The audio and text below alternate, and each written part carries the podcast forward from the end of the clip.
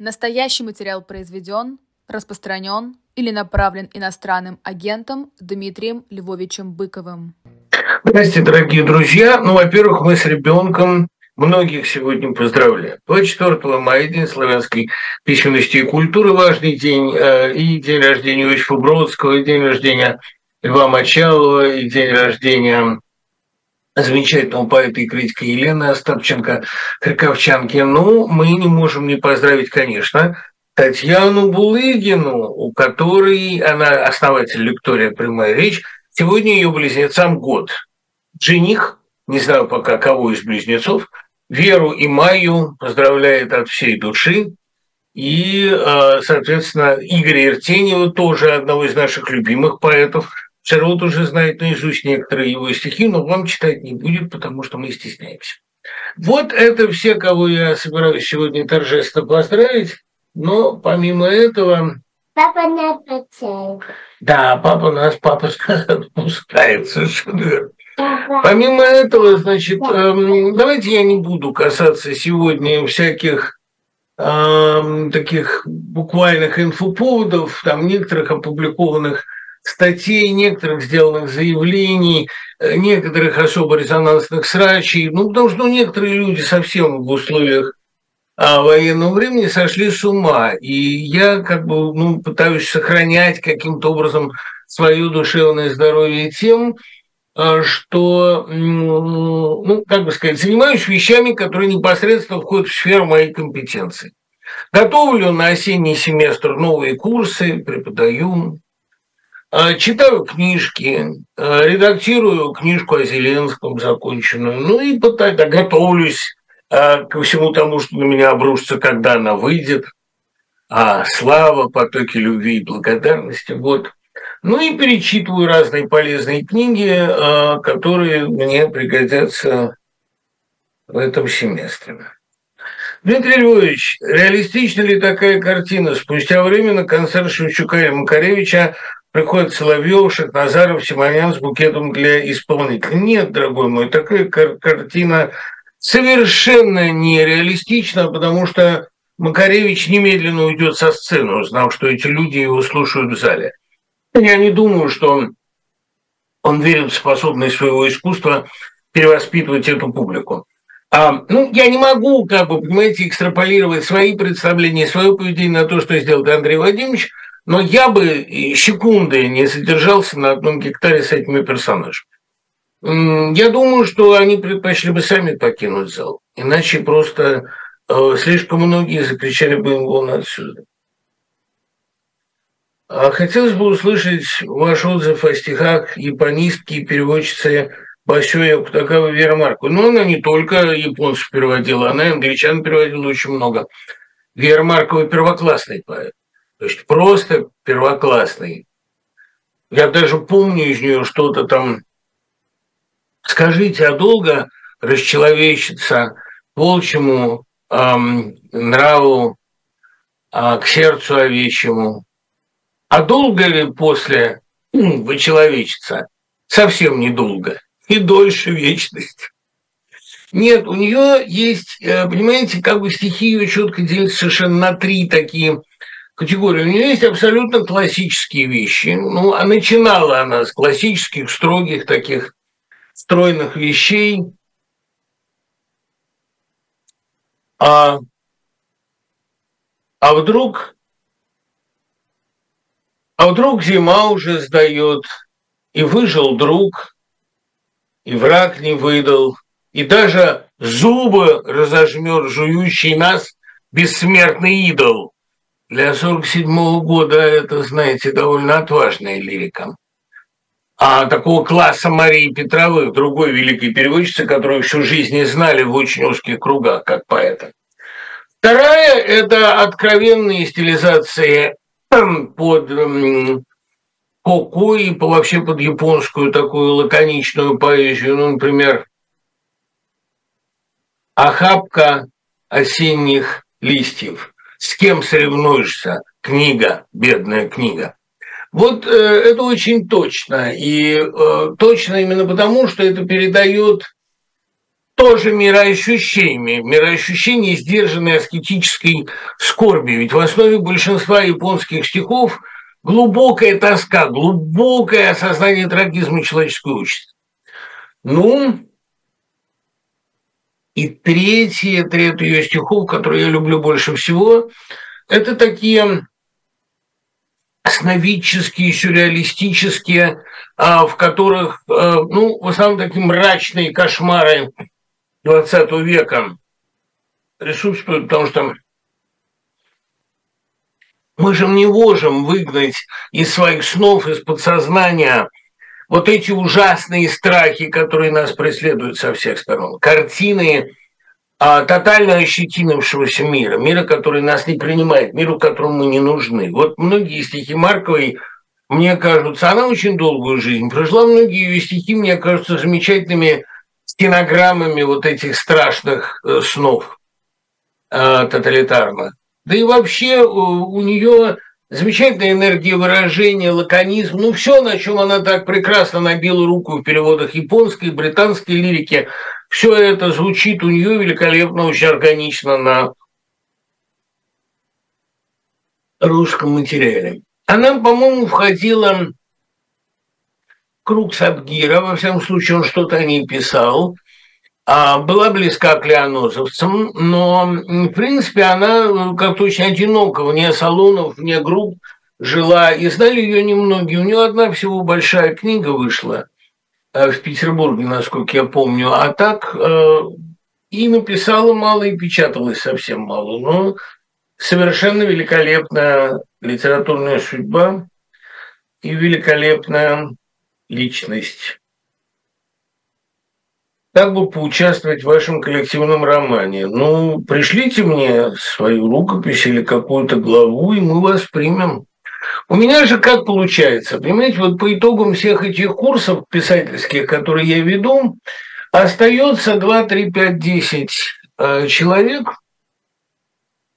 которые обладают несколько большим талантом, чем вот я мог рассчитывать. Люди, которые или не имеют никакого литературного опыта, или имеют небольшой, но при этом у них огромный потенциал, который внезапно начинает раскрываться, стоит им дать первые какие-то упражнения. Вот их мы оставляем. У нас появилась такая довольно большая уже сейчас группа, староста ее Женя Мещанином, замечательный молодой тоже прозаик. Вот надо, какие мы все там молодые, вот надо дать ему ваши координаты, и он вас подключит по Zoom. Мы встречаемся по воскресеньям. Это образовалось такое литературное объединение. Мы действительно, у нас сейчас 3 романа в работе. В результате получается, понимаете, что придумываются они коллективно, а пишут все равно кто-то один, ну, чтобы избежать такого разностилия.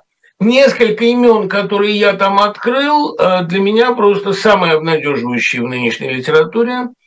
Это Аня Мельникова, сравнительно молодой поэт, но растущий гигантскими темпами, надеюсь, скоро вы ее подборку прочтете. Это Глеб Гаркуша, молодой гениальный человек из Днепропетровска, лишний раз доказывающий, что Днепропетровск, вот как он плодил гениев, начиная со Светлова и Кедрина, так он и продолжает оставаться таким странным питомником невероятных молодых талантов. Илюша Воронов, чрезвычайно интересный человек, вот он мне новую главу прислал, я сегодня весь день хожу под впечатлением этой ни на что не похожей прозы, я ведь ему 20 лет. Вот, ну и много там, ну, Сережа Штерн, там много набралось людей, которые меня восхищают. Катя Ножова, совершенно гениальный писатель, неизвестно откуда выросший, неизвестно, что с ним будет дальше. Ну вот ее роман вы скоро тоже будете читать, я надеюсь. Это, ну, попасть в этот кружок очень просто, надо просто что-то очень хорошо писать. А собираемся мы на совершенно уже, естественно, бесплатных основаниях, потому что мне это нужно. Я не знаю, нужно ли это кружку, но мне это необходимо, потому что это для меня какая-то единственная форма общение с молодыми коллегами, а иначе где их сейчас брать-то, понимаете? Ну, конечно, у меня есть там мой творческий семинар в Корнеле, который, Creative Writing, который тоже, в общем, неплохая среда, но, во-первых, весна, все разъезжаются, уже лето практически, а во-вторых, ну, Понимаете, они пишут по-английски, и пишут про другое, их проблемы мне не до конца понятны, хотя они очень талантливые ребята. Просто вот этот семинар, который образовался из наших школ короткой прозы, и сложился, и остается такой, ну, вроде арбузовской студии, хотя я не рискну себя с ним сравнивать, это такая замечательная отдушина, замечательный способ творческого тренинга. И я, конечно, всей этой компании очень благодарен. Игорю Новоженову, вот он мне вспомнил, тоже замечательно он пишет. Это вот такая тусовка, которая занимается не праздной болтовнёй, а делом. И это мне очень симпатично. Что вы думаете о поэте Филиппе Жакоте? Знаете, Феликс, вот честно вам скажу, я знаю его очень мало. Я читал его в переводах. По-русски это, конечно, совсем не те дела. Но то немногое, что я читал по-французски, у него своеобразная такая рифма, как бы ассонансная, и рифмованных стихов процент сравнительно невелик. У него есть очень остроумные и очень точные тексты, но по большей части мне это кажется, простите меня, ну, бессодержательным совершенно. Мне очень стыдно. Но это как вот... наверняка есть люди, которые его любят, которые от него фанатеют горячо. И я не собираюсь таким специалистом узким навязывать свою точку зрения. Мне он кажется похожим на Геннадия Айги, а Геннадий Айги, простите меня, все никогда не был мне интересен. То есть я понимаю, что Филипп Жакоте, швейцарский поэт, проживший почти 100 лет, он был, безусловно, очень хороший человек. Но вот что хотите, делайте. По-моему, по итогам такого века можно было бы написать поэзию более, ну, скажем так, более радикальную. Ну, даже Целан, который мне совсем не близок, представляется мне... ну, как бы более адекватным зеркалом этого века. А Жакоте такое ощущение, что он всю жизнь смотрел откуда-то с Монблана на все это. Хотя я склонен уважать и такую точку зрения. Да и вообще, если поэт в этом веке прожил 96 лет, он заодно это, причем ни в чем себе не изменяя, он заодно это заслуживает уважения. Как вы относитесь к новому румынскому кино? В частности, картине «Безумное порно». Ну, «Безумное порно» просто гениальный фильм, не потому что там речь идет об учительнице, чей порно-ролик оказался в сети, а это, ну, в общем, ситуация стартово близкая к слуге народа. Но вот, по крайней мере, вторая часть этого фильма, а именно «Словарь», мне представляется, ну, гениальный по формотворчеству. Это то, что всю жизнь пытался делать поздний, во всем случае, то в поздние свои годы пытался делать Соловьев. Ну, в «Черной розе», например. Вот такие прямые вкрапления литературы в картину, провоцирующие экранные надписи, абсолютно отвязанный гротеск, синтез жанров. Ну, такая, да, тотальная пародия на все. И нет, вот этот «Безумное порно» – это очень смешной фильм. Я всегда забываю, кто его снял, но он легко гуглится. Это великолепно. Это настолько смешное и милое кино, что просто вот не оторвешься. Где, на ваш взгляд, Пушкин более искренен по отношению к Пугачёву? В истории пугачевского бунта или в «Капитанской дочке»?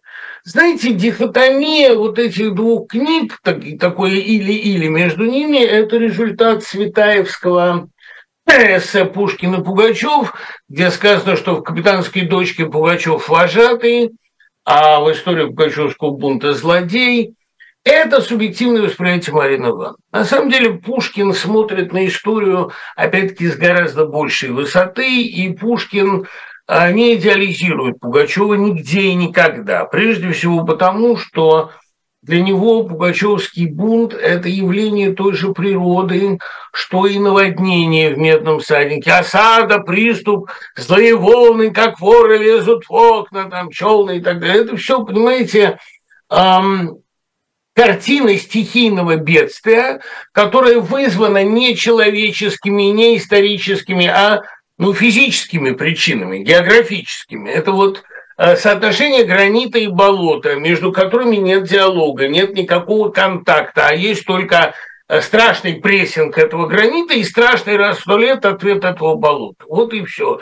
Русскую политическую систему Пушкин описал в сцене наводнения в Мирном садике. Это, как показал Брюсов первым, а потом это стало общим местом, это ответ на уступ Мицкевича на третью часть Дзядов.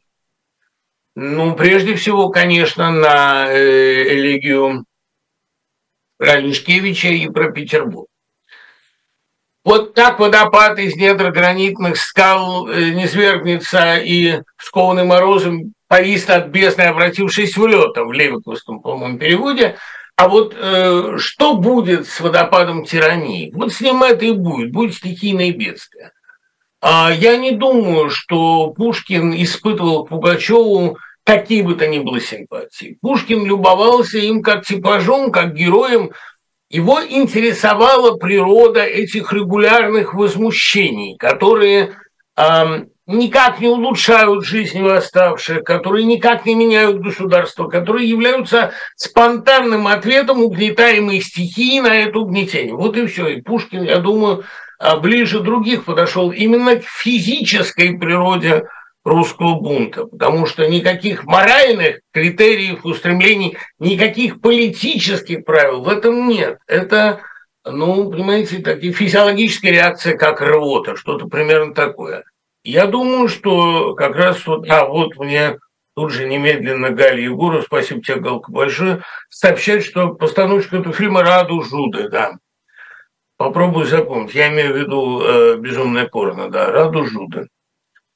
Пушкин не только не идеализирует Пугачева, Пушкин с некоторым ужасом отшатывается от этой фигуры, и в Пушкине гораздо больше Гриневского, нежели Пугачевского. Гринев – это вот невольник чести в чистом виде. Это заложник ситуации. Когда Пушкин называет Лермонтов невольником чести, он дает ему самое точное определение. С совестью всегда можно договориться, с честью никогда. И знаменит продиктованный именно честью ответ Гринева: «Обещаешься ли ты, по крайней мере, не воевать против меня? Как могу тебе обещаться, я человек подневольный?» Вот тут у Пушкина, пожалуй, самая исповедальная тема.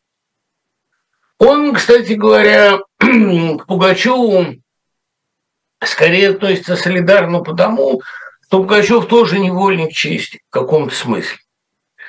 Такой военно обязанный. Вот мой Пугач, при первом взгляде он виден, плут, казак прямой, в передовом твоем отряде, урядник был бы он лихой. Да, конечно, был бы, но кто же поставит на службу государству такого пассионария? Он может стать только врагом государства, что, собственно, и происходит. Могут ли после войны стать актуальными телемосты между Россией и Украиной, как когда-то телемосты между СССР и США? А вот это вопрос очень молодого человека, умного, нестандартно мыслящего. Одно могу вам сказать, Илья, такие телемосты многие смотрели бы с наслаждением, и в Украине есть, между прочим, школа телевидения, где происходит в прямом эфире самые жаркие побоища, иногда словесные, иногда и несловесные. Я думаю, что в Украине многие смотрели бы это с удовольствием. Я понимаю, что не может быть никаких телемостов между российскими пропагандонами и украинскими журналистами, ну просто потому, что у журналистов есть мотивация, а у пропагандонов корысть. Им не о чем спорить. Они никогда ни в чем не убеждены. О том, как Владимир Соловьев по заказу меняет свои убеждения, он сам довольно популярно рассказывал еще тогда в шоу с Гордоном, где они защищали те позиции, которые выпадали по жребию. Это тоже профессионализм, но другая профессия.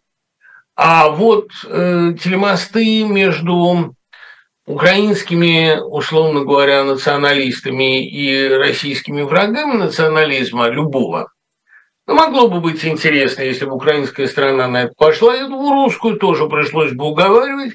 Но, по крайней мере, многие вещи были бы проговорены. Пошел ли бы на это я? Да, конечно. Вы знаете, мои любимые собеседники, так это получилось, живут в Украине.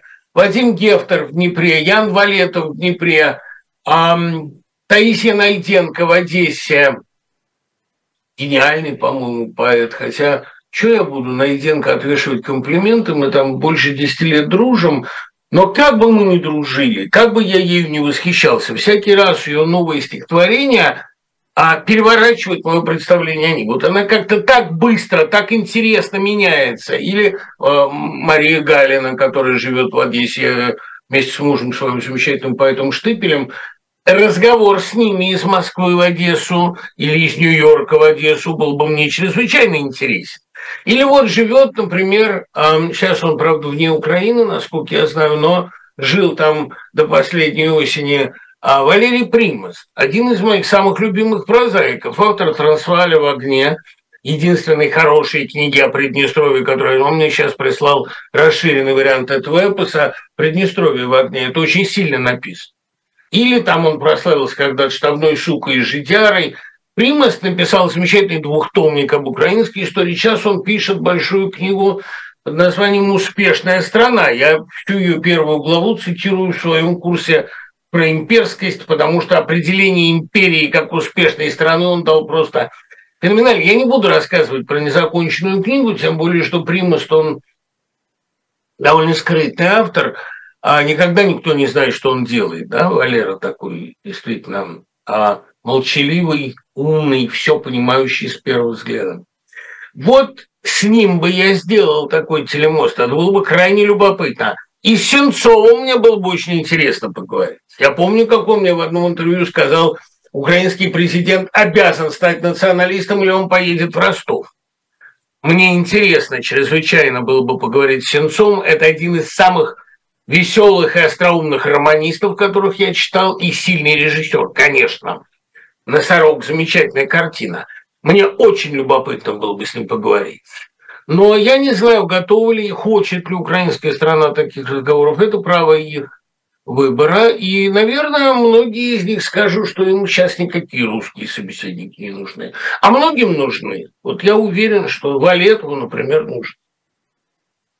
А уж как мне нужен Валетов. Вообще, Илюш, эта идея-то хорошая, я ее вброшу, но я абсолютно уверен в том, что на 10 человек, желающих разговаривать, желающих заново описывать ситуацию, найдется 100, которые будут орать больше никогда, ни в каком виде, имперцы, поскреби русского, найдешь имперца, а поскреби имперца, найдешь нацист. Ну, все это настолько понятно, к сожалению. Не стал бы я сейчас никого уговаривать. А мне это было бы очень интересно. Веллеру исполнилось 75. Расскажите о его вкладе в русскую прозу, на каких авторов он больше всего повлиял. Ну, видите, сейчас проще всего, конечно, сказать на меня, потому что как он повлиял на меня? А стилистически, наверное, никак. Ну, там композиция, новеллы, крученые и прочее, там им подробно описанная технология рассказа, ну, где-то я к этому прибегаю в последнем уже теперь, в недавней книжке «Большинство», тоже я пользуюсь какими-то его заготовками и наработками, почерпнутыми, слава тебе, Господи, не из теоретических его сочинений, а из личного общения. Веллер никогда не отказывает в профессиональном совете. Я уверен, что если вы найдете способ, там, обращаюсь ко всем, послать ему ваше сочинение, он честно ответит. Другое дело, что большинство его боится и правильно делает. Я боюсь ему посылать вещи свои, хотя не такой уж я и молодой.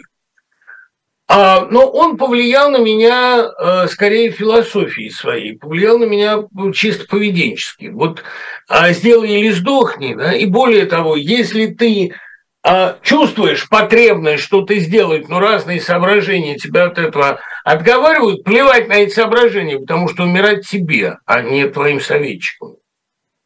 Веллер – человек большого личного обаяния, колоссальной убедительности своих построений. Я не буду рассказывать подробно об огромном его вкладе в мою личную жизнь. А многие кризисные ситуации я разрешил только ему благодаря. Но вот этот императив «сделай», он, конечно, мне очень близок. А повлиял он, ну, на Александра Покровского, например. Я думаю, Покровского расстрелять он очень сильно, ну, не скажу, копирует Веллера, но ходит под Веллером, ходит под его обаянием.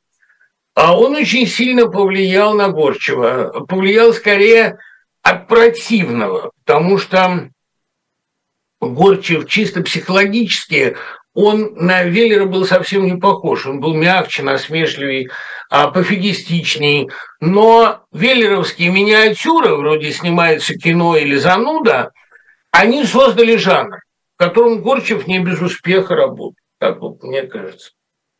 А кто на мою прозу повлиял, тут же сразу, значит, прибегает дополнительный вопрос. Вот этого я совсем не знаю. Гринштейн, наверное. Грин в огромной степени. Вот из этих двух влияний я состою. Когда-то мне Попов сказал, я существую на пересечении Бунина и Хармса. Я говорю, но они нигде не пересекают. Да, тем интереснее. Действительно, абсурд Хармса, пластической, тонкой обработки Бунина, вот такая невероятная достоверность каждого жеста, каждой детали. И при этом вот все это поставлено на рельсы, когда сам Попов определяет свой метод, как или вешаться, или гротеск. Вот, гротеск, я помню, как он мне это объяснял. Он вообще все, что мне в разное время говорил Попов, я страшно... был навязчив, страшно занудлив, досаждал ему очень. Но я, простите уж меня, Валерий Георгиевич, я ничего не могу сделать. Вы безумно интересны. И мне всегда был рядом с вами, и будет еще, я уверен, жутко увлекательно. Поэтому вот Попов повлиял. Но если я и существую на чем-то пересечении, то вот на пересечении Грина и Гринштейна. Стругацкие, Стругацкие – это и есть идеальное пересечение гриновской фантастики и гринштейновского психологизма, точного, жестокого и, я бы даже сказал, больше, гринштейновского не очень хорошего мнения о людях. Мнение Стругацких о человечестве с самого начала было довольно скептическим, начиная со стажеров, но по-настоящему, конечно, оно выразилось в романах Витицкого, когда Борис Натанович, уже никого не опасаясь, стал говорить людям в лицо то, что он о них думает. Особенно, конечно, в поиске предназначения.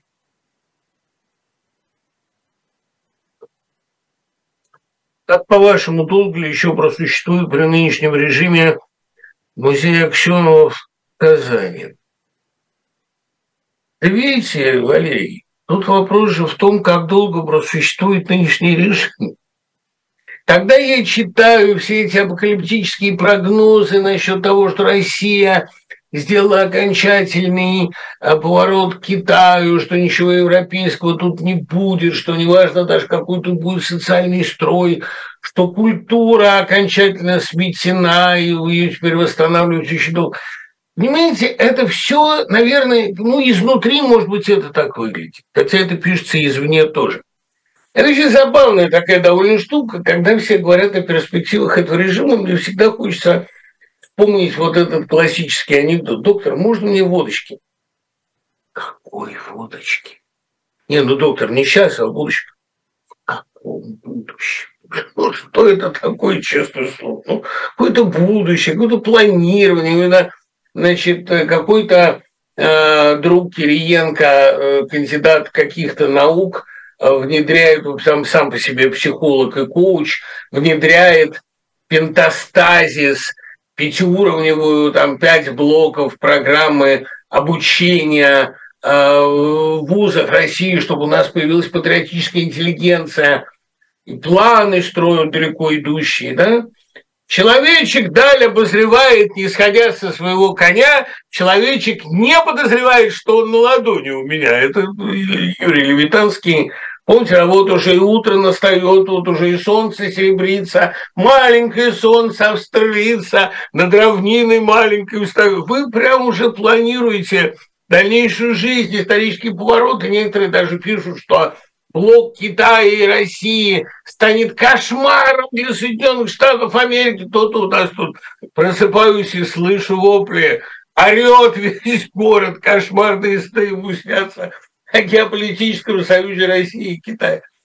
Это все, понимаете, все эти разговоры, они могут вестись в плане антиутопии. Тот же БНС, Стругацкий регулярно говорил, что антиутопия популярна не потому, что человек кого-то о чем-то предупреждает, а потому что ее интересно писать и читать.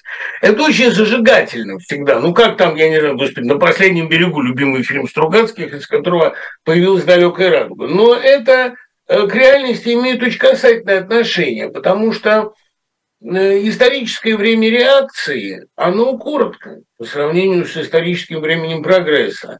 Поэтому вот все эти разговоры, а мы сейчас, мы как белогвардейцы, мы думали, что мы вернемся, а на самом деле уехали на 70 лет и вернемся в лучшем случае как адоевство. Так те уезжали от революции, а мы уезжаем от реакции, которой уже сейчас нечего предложить. Я не хочу никак комментировать белгородскую ситуацию, тем более, что о ней ничего и не известно, но мы можем, ну, ничего определенного, да, РДК это или регион «Свободная Россия», или провокация самих россиян. Мы ничего не знаем. Сейчас вот что ни случись, а случись сейчас конец света, все будут говорить, что это российская провокация. Но совершенно ведь очевидно, что паника и полная неготовность защищаться, полная готовность бряцать оружием, кричать «все, на миру смерть красна, мы народ воинов, мы всю жизнь, значит, воевали и умирали, мы не умеем жить, но мы умеем убивать и умирать». И все это в сочетании с тем, что мы наблюдали, ну, ребята, это как-то выглядит как даже не маска, но даже как маска на детском утреннике, но просто на каком-то очень страшном утреннике, да? Всех убью, один останусь, держите меня, 100 человек, грозную убиваку. Но потом, понимаете, если вы смотрите изнутри, вы, может быть, как в обитаемом острове, вы не видите, что вы живете в таком яйце, уже покрытом трещинами. Эти трещины снаружи очень видны, поэтому все эти разговоры о бесконечной пролонгации путинского режима, о том, что Путин может спокойно жить еще 30 лет, а потом будет другой Путин. Ну, это настолько как-то наивно. Понимаете, может быть, кому-то и хотелось бы действительно представлять свою страну, мировые провинции, окруженные львом или рвом с крокодилами, я не знаю, как хотите. Но это как-то все настолько вяло соотносится с реальностью. Нет, конечно, что кончится, безусловно, это русский мир, кончится та искусственная конструкция, которую выдумали пропагандисты, кончится та искусственные ситуации, мы о ней сейчас будем говорить применительно к трифоновскому нетерпению, которые все время порождают ложные выборы, выборы между взаимообусловленными вещами. Кончится ложная, глубоко ложная, порочная ситуация, которая все время заставляет выбирать между свободой и порядком, долгом и чувством, там, любовью и ненавистью, хотя одно без другого не живет. Кончится весь этот абсурд, который постоянно ставит человека перед ложным выбором. Или ты предатель Родины, или ты вот сейчас немедленно пойдешь за нее умирать, а жить за нее тебе даже не предлагают. Ну да, это ложная, так когда она порождала довольно долгое время, она генерировала интересные сюжеты, интересных мужчин и женщин, она порождала интересные коллизии. Сейчас эти коллизии выродились. Покажите мне хоть одно интересное произведение искусства, порожденное этой войной. А не может быть интересных произведений искусства там, где слишком однозначно распределяются роли. Ну вот, где противостояние этих двух Владимиров, один из которых сделал все, чтобы быть максимально отвратительным, а другой, чтобы быть почти святым, хотя это ему совершенно не присуще. Но это бредовая ситуация, она закончится, начнется нормальная жизнь. А думать, что это так будет всегда. Понимаете, вот когда зуб болит или там колено болит, всегда кажется, что это навеки. Но любая боль проходит, и любая патология проходит, или приводит к гибели объекта. Ну, разные бывают. Но сейчас, понимаете, хоронить страну я совершенно не готов. А дело в том, что ведь, как я уже много раз рассказывал, концепция, которая лежит в основе книжки, когда взбунтуется сатана, падший ангел, и начнет шантажировать Господа, или я твой мир уничтожу, или ты меня пустишь обратно, приходит Сын Божий и отковывает его, этого ангела, отковывает его от мира. Приходит сын Зевса Геракл и отковывает Прометея. Приходит Сын Бога Христос и говорит: иди за мной, сатана. А другое дело, что вот мы сейчас как раз с Олегом Родзинским обсуждали эту перспективу, что отковывание Прометея может быть сопряжено и с отковыванием его от земли. Ну, то есть, грубо говоря, что, может быть, народ перейдет в более высокую стадию, состояние рассеяния, как сейчас происходит, собственно, с Россией. А как это было уже, в общем, со многими нациями, это мы не первые. Но я надеюсь, что эта метанация или сверхнация, все-таки она будет иметь по-прежнему дом, гнездо. Хотя, как вы понимаете, уверенности нет. Так что переживет ли дом Аксенова, не переживет ли, дом перестоит по-любому. Почему Евгения Гинзбург и Павел Аксенов, ну, вообще вопросов об Аксенове, почему Евгений Гинзбург и Павел Аксенов не воссоединились после ссылки? Ну, это довольно очевидно, хотя об этом очень грустно говорить, об этом есть такая песня Акуджавы «Он наконец явился в дом». Понимаете, когда, я никогда ее не понимал, но потом как-то до меня дошло. Если, Богомолов мне объяснял, Николай Алексеевич. Я его спросил, что вот я говорю, мне нравятся все песни Акуджавы, кроме вот этой. Он говорит, сейчас я вам ее объясню. Есть такие парадоксы, когда вы долго прожили врозь, когда вы долго подвергались разным испытаниям. К сожалению, ближе вам будут те люди, с которыми вы эти испытания проходили. Вот на этом основан парадокс платоновского рассказа «Возвращение», когда вернулся с войны человек, а та женщина, с которой он был на войне, с которой он вместе пришел, ему стало ближе жены. И у этой появился новый спутник. Дело в том, что испытания, они действительно сплачивают, и они действительно отсекают вас от прошлого опыта. Поэтому для меня, естественно, всегда, ну, по минимуму разлучаться, максимально стараться не расставаться вообще. А тут ситуация, когда Павел Аксенов отсиживал свой срок, тоже где-то за полярным кругом, насколько я помню, надо посмотреть, а Евгений Гинзбург в Магадане, и потом ее как повторницу еще арестовали, это все описано в «Ожоге». Страшная история, жуткое дело, и я не очень представляю себе, как бы они вернулись друг к другу. Кроме того, у них вообще в этом браке с самого начала было некоторое неравенство. Аксенов вспоминал, что он, конечно, очень хотел увидеться с отцом, но с отцом ему почти не о чем было говорить. А вот с матерью было о чем говорить всегда. И он к Евгении Семеновне не поехал. Она добилась того, что он из Ленинграда к ней приехал. И жил там, в Магадане, по-моему, из Ленинграда, я точно сейчас не скажу. Но в любом случае 13-летним школьником он попал к матери и жил с ней и с ее новым мужем, вот этим пастором, который у него в «Ожоге» описан очень точно. И, конечно, для нее вернуться к Павлу Аксенову, человеку, ну, все-таки довольно догматического мышления. После того переворота, который в ней произошел, а Гинзбург, она же была вообще человек очень быстро меняющийся, развивающийся, интеллектуально очень неоднозначный, любивший спор. Аксенов вспоминал, что когда он повез ее в Париж в 1975 году, все французы, с которыми она общалась, левые интеллектуалы, там, были поражены, во-первых, ее французским языком, который она сохранила и в лагерях, и потом в советской жизни коммунальной, были поражены силой и упорством ее аргументации. Она этих леваков клала на две лопатки, и не только своим лагерным опытом, а списком своей литературы. Она действительно была, я думаю, для сына интеллектуально оптимальным собеседником. Их переписка показывает, что он все замыслы сначала пересказывал ей. А в том числе замысел ранних вещей, ну, «Звездного билета», очень неоднозначного сочинения.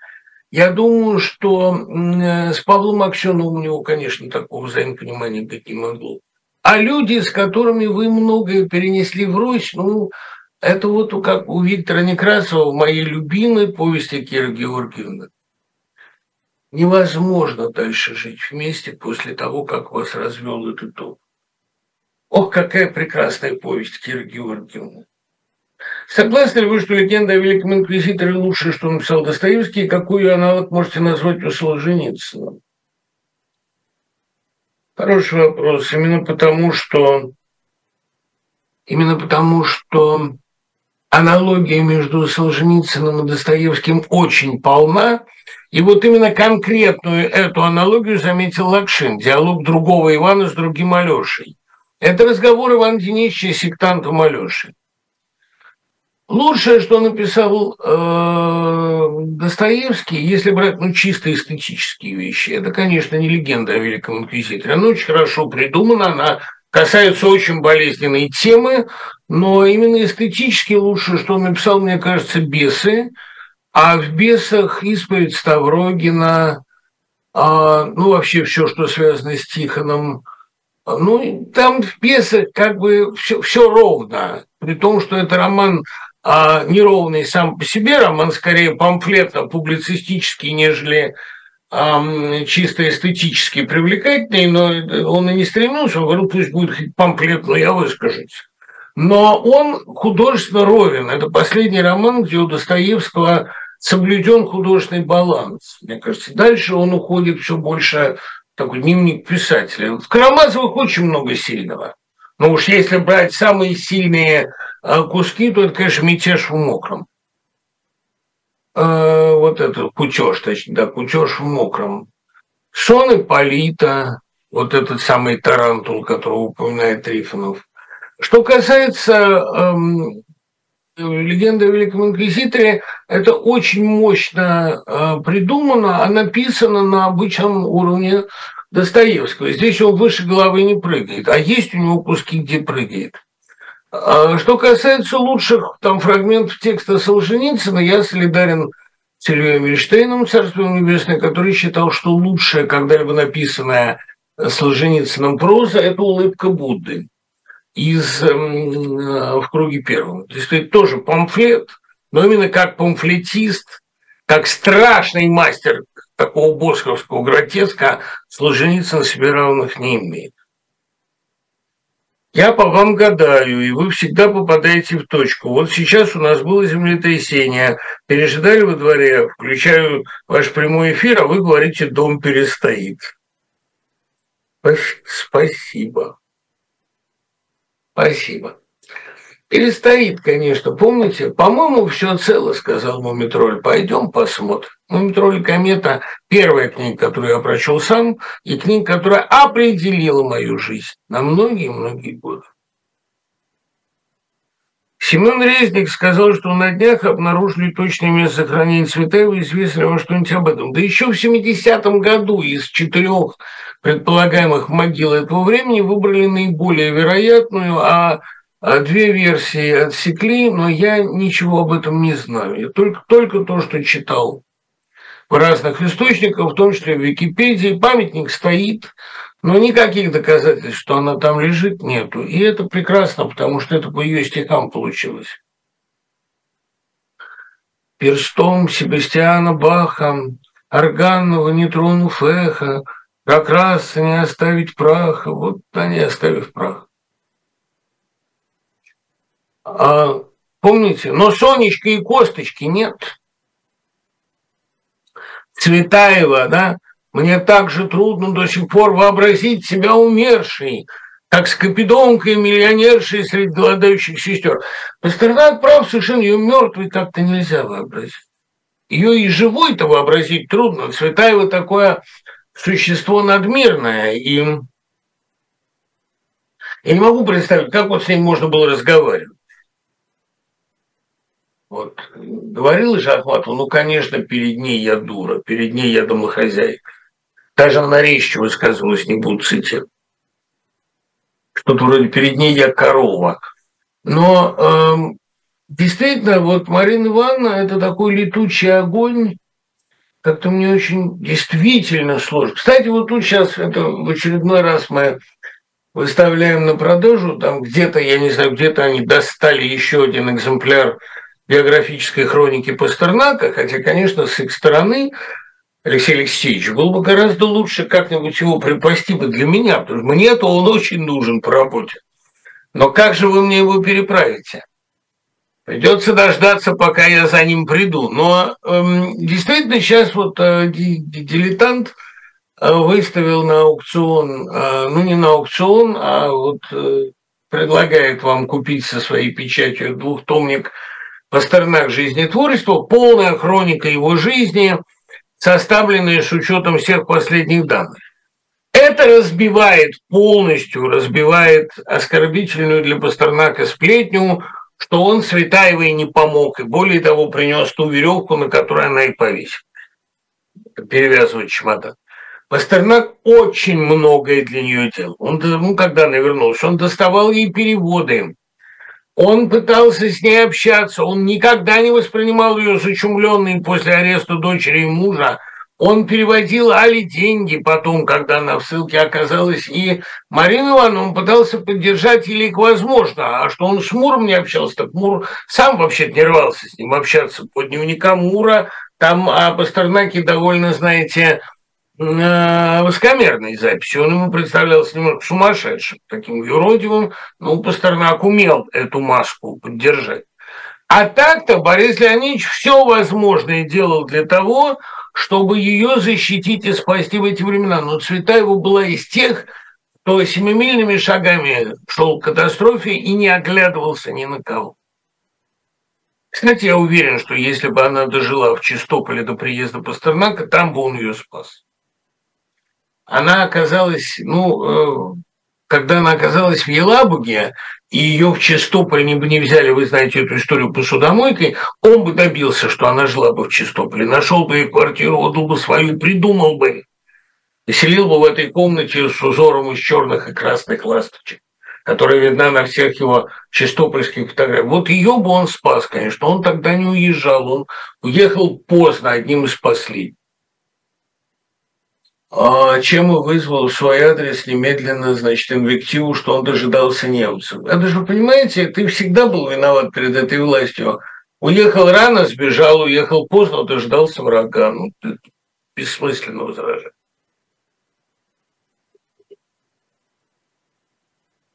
Но вы пользовались этой книгой, когда писали? Нет, ну ее тогда не было.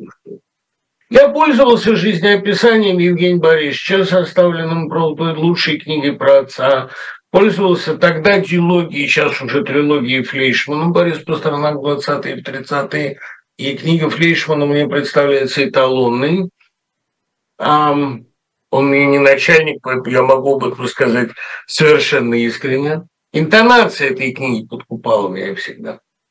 Ну и, конечно... Переписка Пастернака, как такой самый мощный автокомментарий к своей жизни. То можете сказать о книге Броумана, Шижона, Рихтер, дневники диалогию. Решительно ничего не могу сказать, потому что я, к сожалению, ее, во-первых, не читал, во-вторых, я в музыке ничего не понимаю. Вот автобиографию Баршая я читал, и там мне очень понравилось его сообщение, как он заканчивал...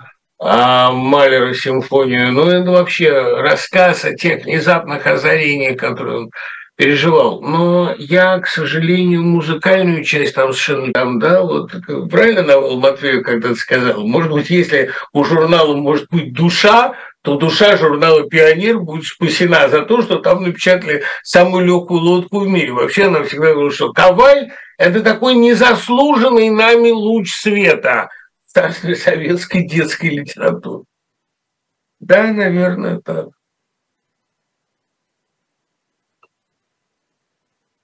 А пионерская организация... Известно, что Юрию Трифонову выдвигали на Нобелевскую премию по литературе. В связи с этим вопрос, кто из русских писателей его больше всего заслуживал, но не получил. А кто из наших современников? Ну, я согласен с Лосевым Львом, что, конечно, Фазиль Искандер. Из ныне живущих Людмила Петрушевская. Из всех ныне живущих мастеров малой прозы Денис Драгунский. Он новелист, который, на мой взгляд, опережает весь европейский мейнстрим и мейнстрим обеих Америк. Ну, Монро, конечно, замечательный писатель, но... Мунро, ну что говорить, Элис Мунро, но, конечно, наш Драгунский круче. Кто еще? Да много, понимаете, их много. Если дадут Сорокину, я буду очень рад. Заслуги его велики, и он многим из нас облегчил жизнь.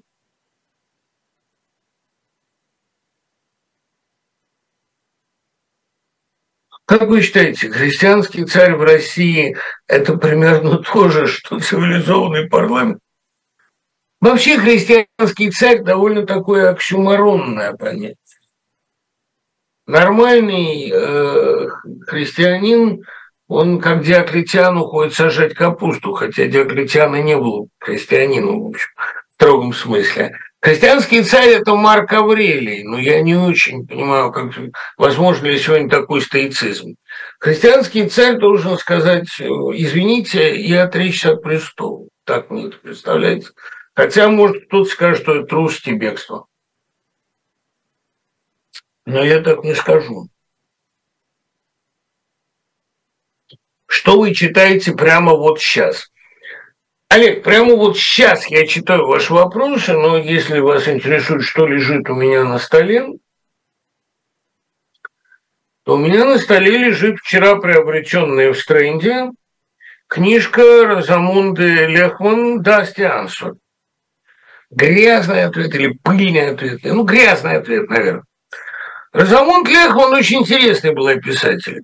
Кончила она как спирит уже в 70-е годы, потому что умерла ее дочь от полиомиелита, молодая, красивая, ослепительная девушка, а 24 года, и она не могла смириться с ее смертью, и стала с ней загробно общаться, и написала об этом потрясающую книгу. Но наиболее знаменитое ее произведение – это ее литературный дебют, появившийся, дай бог памяти, в 27-м или когда, в 27-м, все я помню, в 27-м году. Это там ответ взят из Джорджа Мередита, когда что за грязный, что за негодующий, если угодно, вот и даст и answer against the soul, какой грязный ответ получает душа на все свои самые пылкие ожидания и уверенности. Это роман такой немножко в духе Дюмарье о жизни молодежи британской в 20-е годы. Так, думаю, скандальная книжка с большим количеством эротики. Героиня – совершенная девственница, совершенно наивный ребенок, вступающий в свет. Ну, это, понимаете, это вот книга умной женщины, умной и язвительной. Купил я ее Катьке, просто потому, чтобы сделать ей типа подарок. А Катьке скучно стало ее читать, и я ее теперь читаю сам. С большим удовольствием. Может быть, уговорю и ее. Ну и еще, конечно, у меня лежит тут вот книжка такого Кшиштофа Заичковского, замечательного совершенно польского историка. Там большой очерк о Кунищике, о писателе, который вот уж действительно перевернул мое мировоззрение. Куничак, Кунищак. Очерк о том, как он ради заработка, ему нужно было написать главную книгу своей жизни. А денег на жизнь у него не было, а отвлекаться на работу он не мог. Потому что когда вы будете эту книгу читать, мы скоро ее издадим в русском переводе, когда вы будете ее читать, вы поймете, что такая книга, как Марк, требует всего человека. И он вот пошел на договор с дьяволом. Он договорился с польской разведкой, что будет ей сообщать о своих наблюдениях за Папой Римским, книгу, о котором он собирался в этот момент писать. Книги он не написал, а психологические портреты Папы Римского по открытым источникам писал.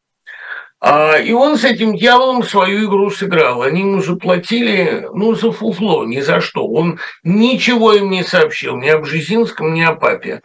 А образно и красочно пересказал некоторые публикации в американских газетах. Они ему за это отвалили некую сумму, и в 1979 году он написал главную книгу, я думаю, лучшую книгу о Второй мировой войне, книгу, которую, ну, по крайней мере, лучший польский роман 20 века, уж это как хотите, хотя он написан по-английски. Вот моя книга гаданий, да, вот уж действительно Fortune Teller. На чем бы я ее не открыл, я всегда нахожу ответ на свои вот эти нынешние мысли. Я раньше делал в этой книге закладки и подчеркивания, пока ее читал. Но потом я понял, что мне придется закладывать каждую страницу.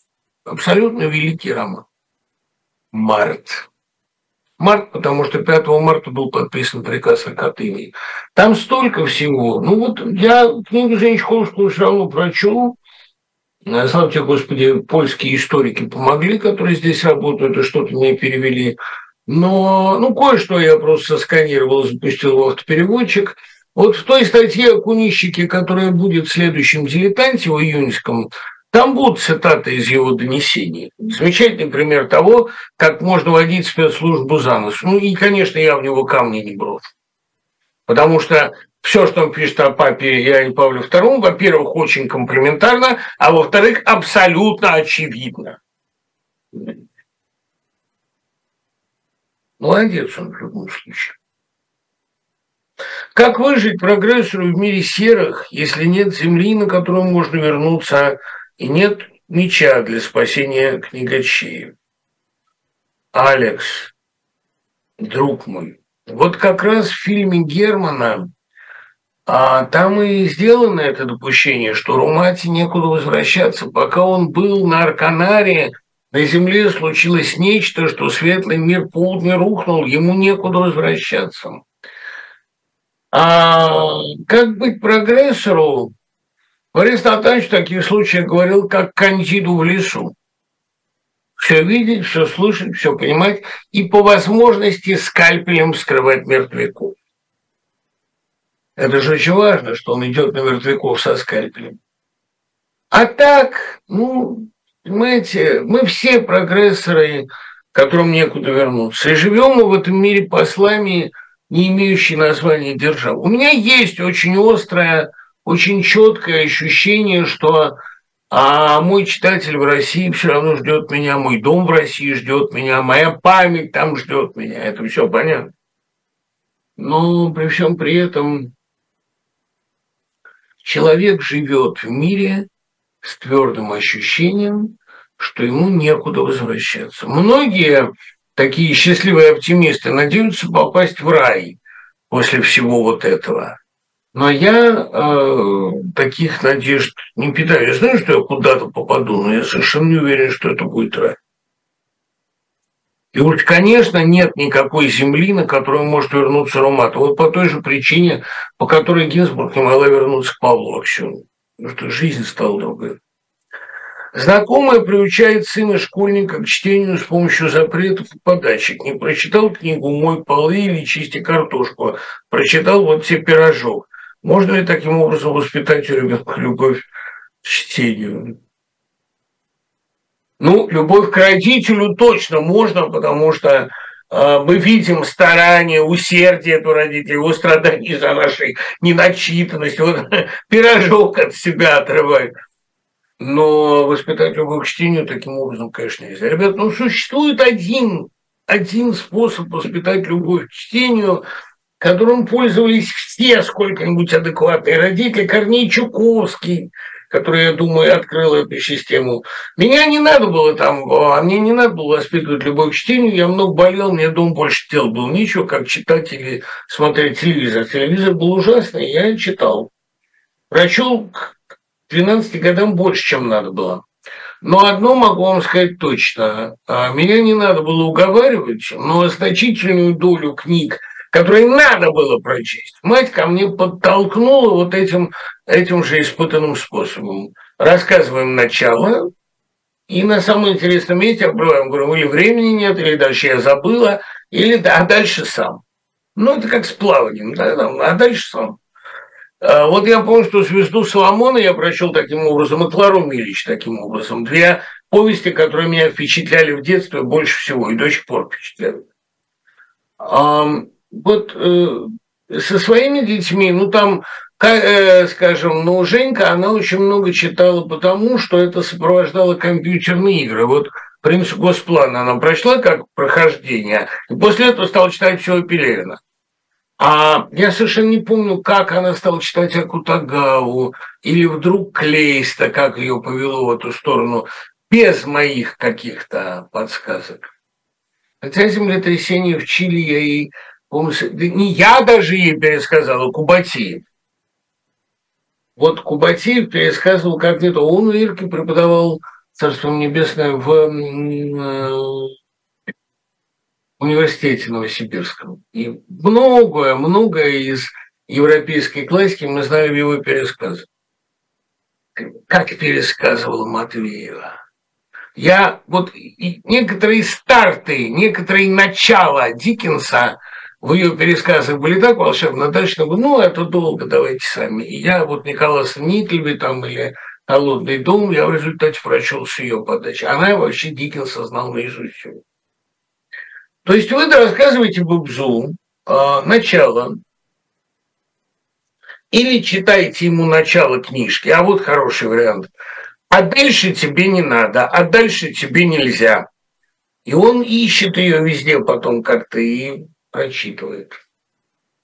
Андрюшу вот тоже не надо было агитировать, потому что у него какая-то была невероятная жадность к литературе, причем литературе в основном англоязычной, всякие там, ну, началось это с Гарри Поттера, вообще триллеры всякие, там, готика.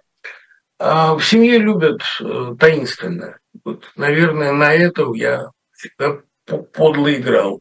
А заставить Бобза что-то делать, обещая ему пирожок, это не очень надежно. Он же всегда найдет способ извлечь пирожок из вас. Можно ли лекцию про Алексея Ремезова? Давайте, давайте. Ну, не сейчас, конечно, мы давно прошли уже этот период, серебряный век русской литературы. У меня много было лекций про Ремезова в разное время. Я «Крестовых сестер» безумно люблю. И люблю «Взвихренную Русь», и «Под стрижными глазами», и «Кубку». Он один из самых таких несчастных, трогательных, любимых моих авторов. Вот, наверное. А стоит ли читать Лемон по-английски? Стоит, конечно. Ну как стоит? Понимаете, она, вот в чем прелесть этой книги, этого грязного ответа. Эта книга удивительным образом сочетает крайний цинизм в наблюдении за людьми с крайним идеализмом, ну, такой молодой, умной девочки. Ну, это как Дюмарье. Ну, Дюмарье, она тоже все понимает про людей. У нее про это рассказ «Голубые линзы», когда она смотрит на людей и видит опасных животных. А при этом сама она была необычайно трогательной, красивой, доброжелательный человек, такая английская Тэффи.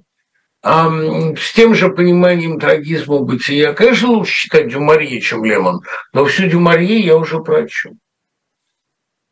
Дочери 12 лет, она мечтает стать писателем, все свободное время тратит на сочинение сказок, дома, на примерах, иногда на уроках.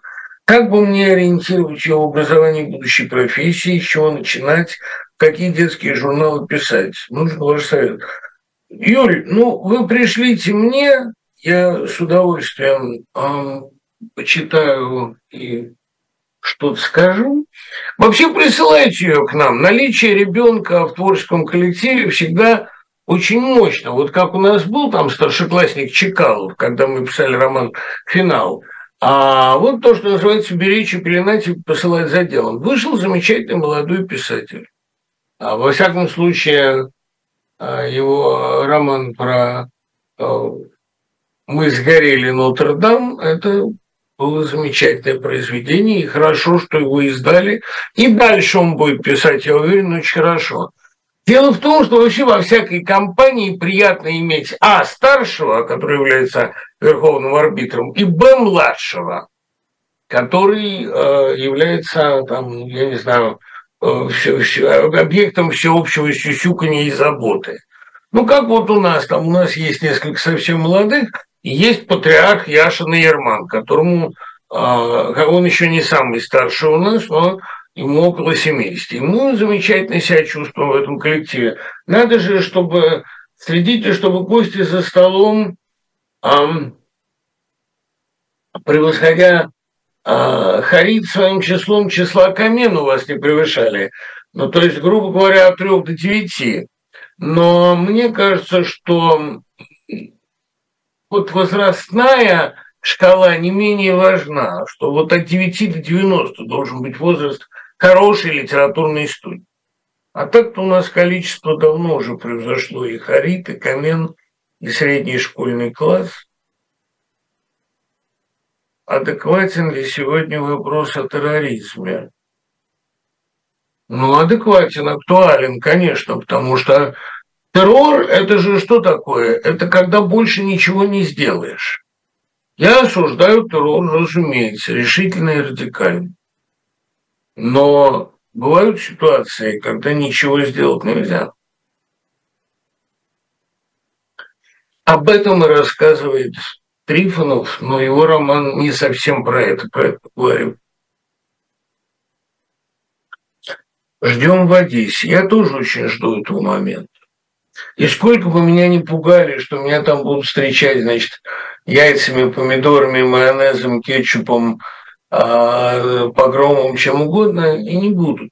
Нормально все будет. Я очень хочу приехать в Одессу.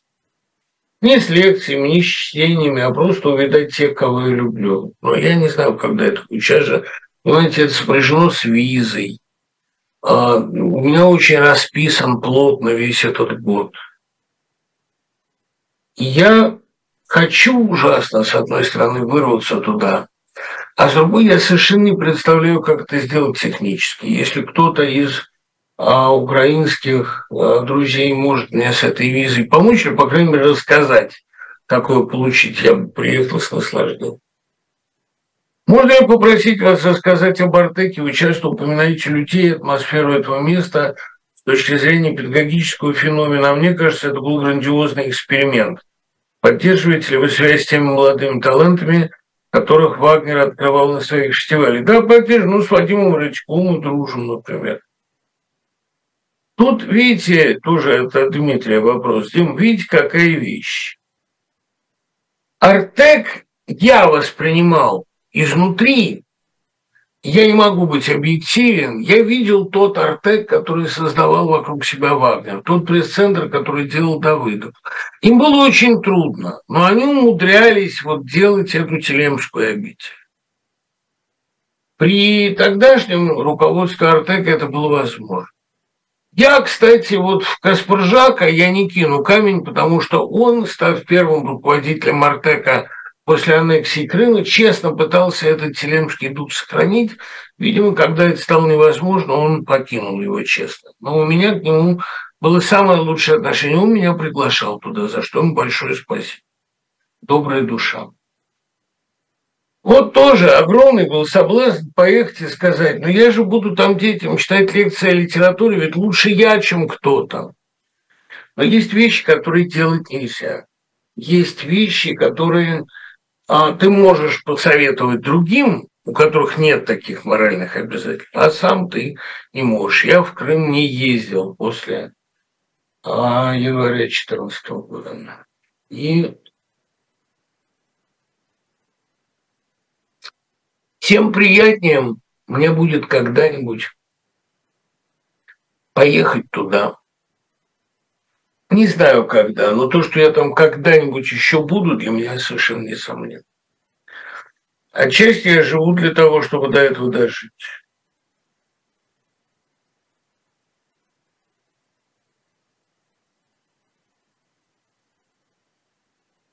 Можно ли украинцам получить пароли для ваших лекций и курсов будущего года? Абсолютно welcome. Не только украинцев. Почему деревенская проза второй половины 20 века Распутин, Шукшин, Астафьев была популярнее среди читателей, чем городская Трифонов, Катаев, Казаков? Может быть, страна аграрная, может быть, деревенщики лучше понимали русского человека? Да ну что? А они не были гораздо более популярны. Они были популярны в разных слоях. Кстати, в самой деревне, вот я часто же все-таки в 70-е годы я довольно много времени проводил в местности сельской. В сельской местности как раз не читали деревенщиков. Потому что деревенщики были про то, что и так вокруг. И к тому же они много врали. Читали, читали, что достали. Читали классики много. Но, понимаете, вот, скажем так, мещане, обыватели охотнее читали деревенщиков, наверное, потому что это не требовало интеллектуальных усилий и рисовала такой довольно шусальный образ деревни. Ну что читали?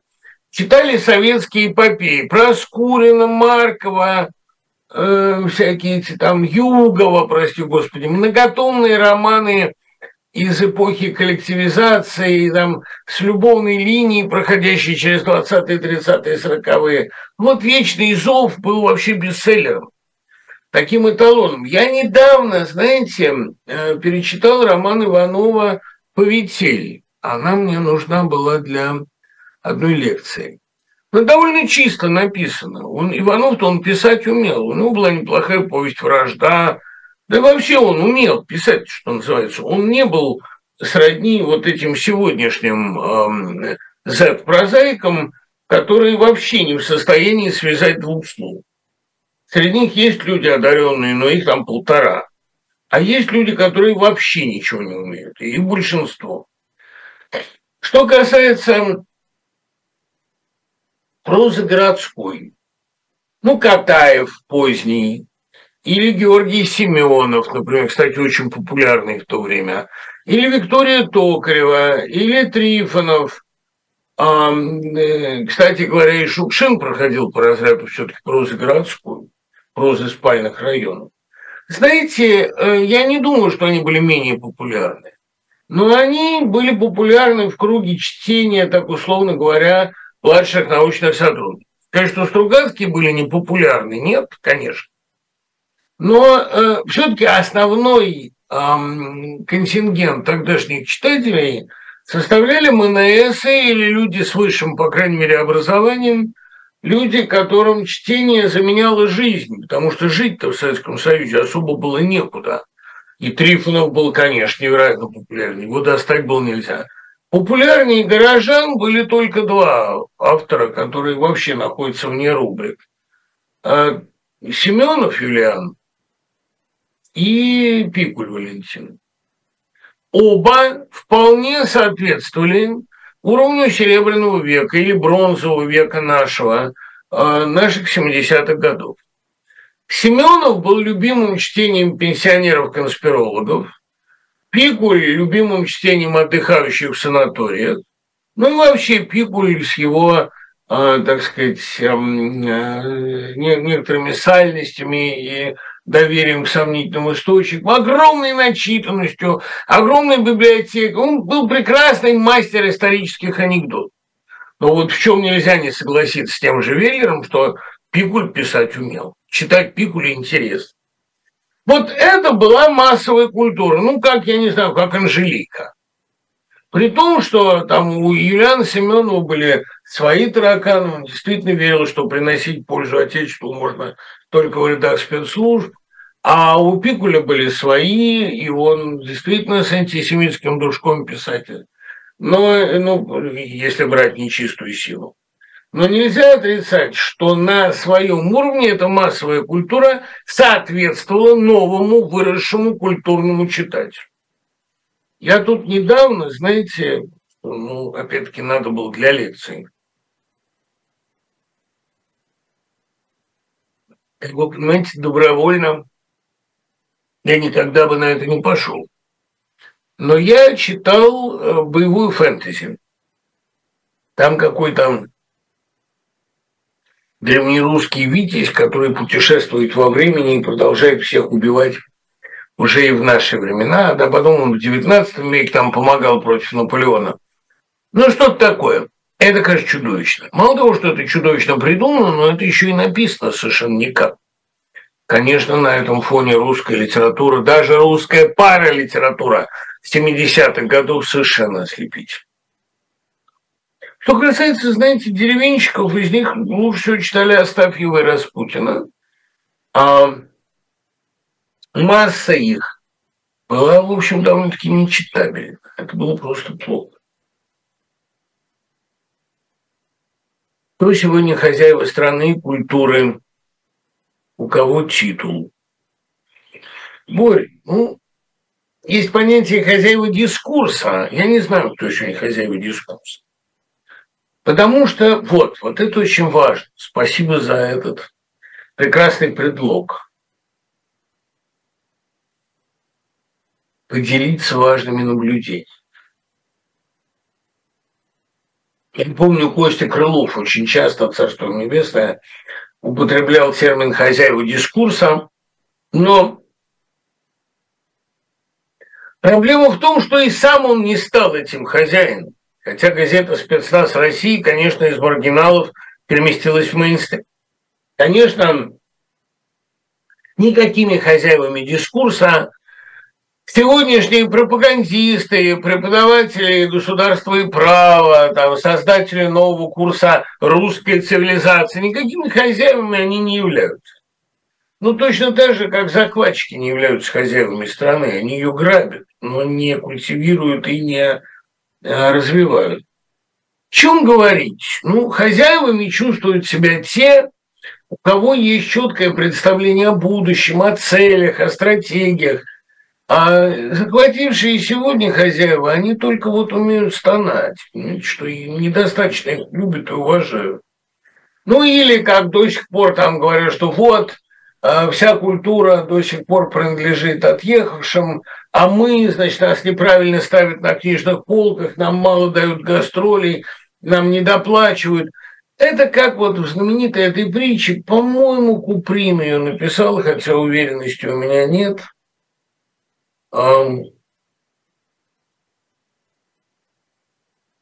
Сидит нищий у ворот храма, не у ворот храма, у ворот города. И говорит: о, если бы я был шах, как бы я все правильно сделал. Ну и, короче, шах услышал, послал за ним, посадил на трон, говорит: давай. Он послушал и согласил: подайте кто сколько может. И хан сказал, и шах: повесьте его на городских воротах другим дозиданием. Он ничего другого не умел, кроме как подайте кто сколько может. Понимаете, так вот и эти все... Они уже все получили, им уже все дали. Уже они хозяева книжных полок, дискурса, там всех мест, там, они уже работают везде, преподают везде, все уже у них. Они все жалуются, что их недопонимают. И я, наверное, прочту, я не очень люблю, так сказать, себя цитировать. Но это стихотворение я прочту, потому что оно совсем уж по делу, совсем уж к месту. К вопросу о хозяевах дискурса. Казалось бы, все уже ваши земли, слова, права, пресса, суды, глава, камни, вода, трава. И все от главы до травы уже такое, как вы, такое. Уже возгласил Госпред, что это на сотню лет. Уже учрежден комбет, уже отдался поэт, уже отменен рассвет, а вам по-прежнему нет покоя. Уже вас пустили в сад, в столицу, в калашный ряд, рабы подставляют зад, соседи отводят взгляд, по стокнам идет парад, жильцы обоняют смрад, параши, все, что запрещено, выброшено давно, все, что разрешено, заранее прощено. И всем уже все равно, и все это все равно не ваше. Все уже стало так, как вечно хотел дурак. Если бы мрак, кругом теперь полумрак, всюду, где не барак, дебри и буйрак, как в вольте, я все отдам завистнику и врагу. Ни дня не спрячу, ни слова не сберегу, но сделать все это ваше я не могу. Уволить. Знаете, как-то довольно неплохо, грех сказать, как-то не стыдно. 19-й год, да, это, господи, 4 года назад, все это уже было. А не кажется ли вам, что ваша жизнь обнулена? Хороший вопрос, в котором я не чувствую злорадства. Я много раз об этом говорил. У меня такое чувство бывает. Но сказать, что оно у меня есть, что оно у меня постоянно нет. Тут, видите, у меня есть чувство, что всякая жизнь обнулена. Россия чем полезна своему жителю? Она приучает его не слишком большое значение себе придавать.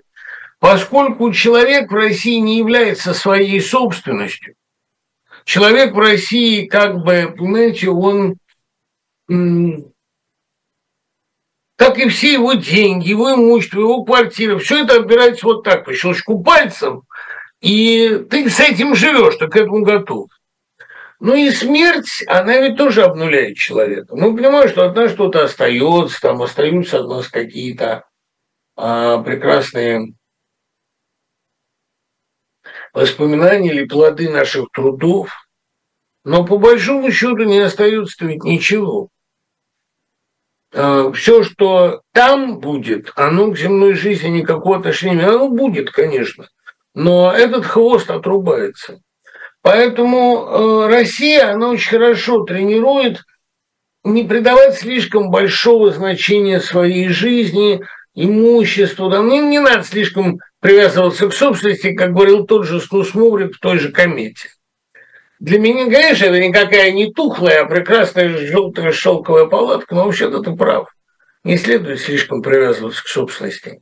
Я устал тащить вашу тухлую палатку. Для меня, ну вот я всегда, пока я жил в России, я знал, что вот это все ненадолго.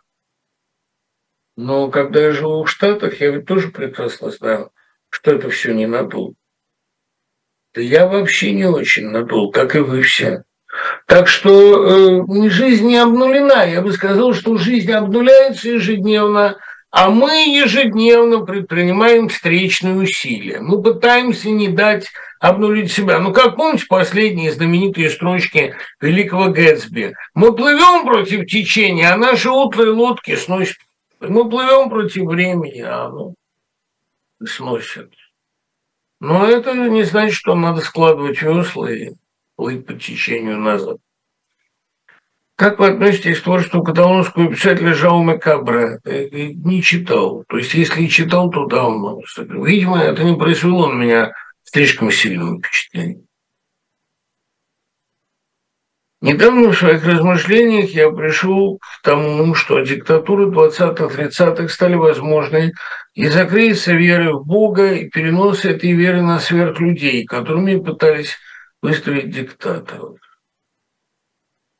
Нет, это красивая мысль, но я так не думаю. Я думаю, что диктатуры 20-30-х годов были следствием массовизации, прихода масс в большую политику, и, естественно, где приходит стадо, там приходит и пастырь. А управление перестало быть делом клана аристократов или аристократишек, порожденцев. Управление стало делом массовым, а культура масс, восстание масс – это то, что и привело в конечном итоге к массовому движению, массовому кумиру, массовой культуре и так далее. Кто такой для вас Познер? Считаете ли вы его мэтром журналистики? Что за роль этого персонажа? Почему все так ждали его комментариев? Да все ждали комментариев, потому что это как бы дает вам возможность оглянуться, сослаться либо на авторитет, либо на другого человека, которому позволено чуть больше. Я считаю его крепким профессионалом. Другое дело, что его профессия – это не журналист. Это тоже хорошая профессия, вполне легитимная профессия посредника между интеллигенцией и властью.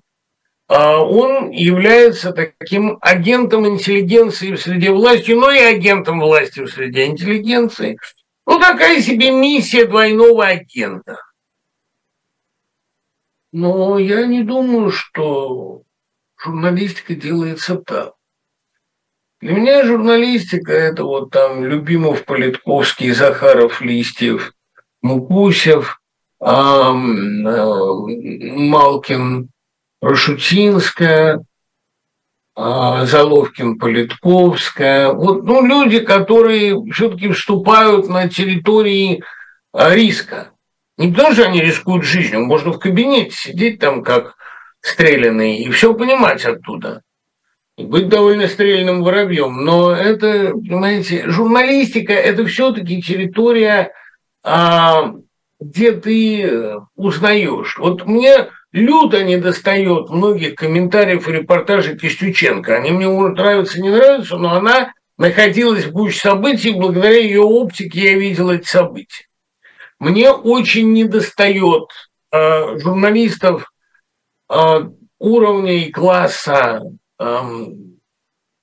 «Новой газеты», именно потому что, поэтому «Новая газета» фактически переведена в такой европейский или подпольный режим существования. Муратов вырастил потрясающую плеяду журналистов. Он и сам, конечно, журналист очень сильный. Или там вот собеседники Рау Дугин. Таких людей мне остро не хватает, потому что я не вижу, куда бы их могли сейчас пустить и где бы им дали про это рассказать. Хотя собеседник выходит, «Новая газета» делается, но делается она для немногих и немногих. Конечно, чувствуешь себя полуслепым, приходится все время догадывать, додумывать, там, или прислушиваться к массе сомнительных, исключающих друг друга источников, и вместо стереоскопической картины возникает просто такая пестрая пустота, как у Набокова сказано в «Корольке».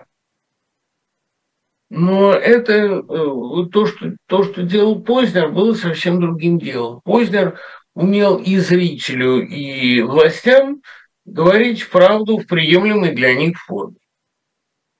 При этом он, наверное, был человеком на своем месте. Многие люди еще покупают книги, хотя не читают их вовсе. Что это? Инерция, привычка, желание физически прикоснуться к бумаге. Ну, у кого-то привычка. Тут, видите, вот в чем беда. Ну, вот, наконец, я могу сформулировать. В чем главная проблема была советского образования? Оно было абстрактным, оно было неприменимо к реалиям жизни. Вас учили доброте, чистоте и честности, а в жизни вам на каждом шагу приходилось врать, ловчить, подлечить. Ну, грубо говоря, советская власть говорила одно, делала другое. Вот равным образом для большинства людей чтение – это или бывает такое, я ничего против этого не имею, это фактор чистого гедонизма, то есть я читаю для наслаждения, для удовольствия. Кто-то наслаждается Джойсом, кто-то Пикулем, у каждого свои игрушки. Но иногда человек читает ради престижа, потому что это читают все, потому что про это говорят, ну и так далее.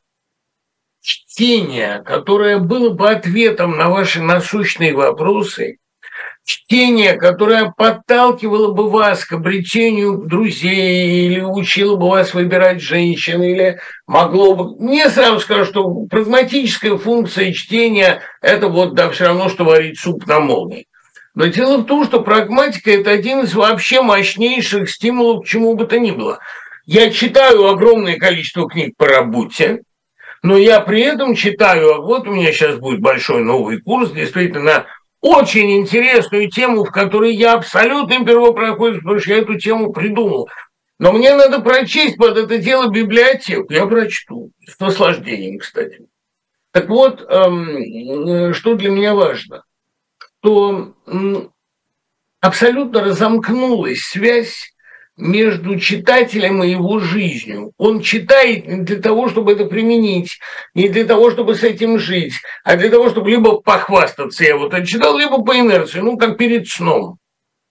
Между тем, есть огромное количество литературы, ну, вот и современный тот же Драгунский, например, который отвечает на самый насущный вопрос, как людям жить друг с другом, как в семье сохранить интерес друг к другу, каким образом справляться с подростком, который совершенно не желает к вам прислушиваться, который страдает, и вы не можете понять, что у него внутри, и со своими грубыми инструментами подходите к тонкой его душе. Я знал, наверное, единицы семей, в которых умели подходить к трудному подростку.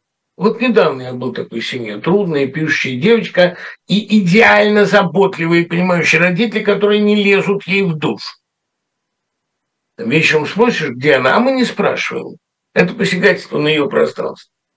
То есть вот я очень мало видел семей, в которых бы люди умели делать из книг правильные выводы. Большинство читает отдельно, а живет отдельно. Вот я боюсь, что главная проблема нечитающих людей – это непонимание того, что библиотека – это аптека.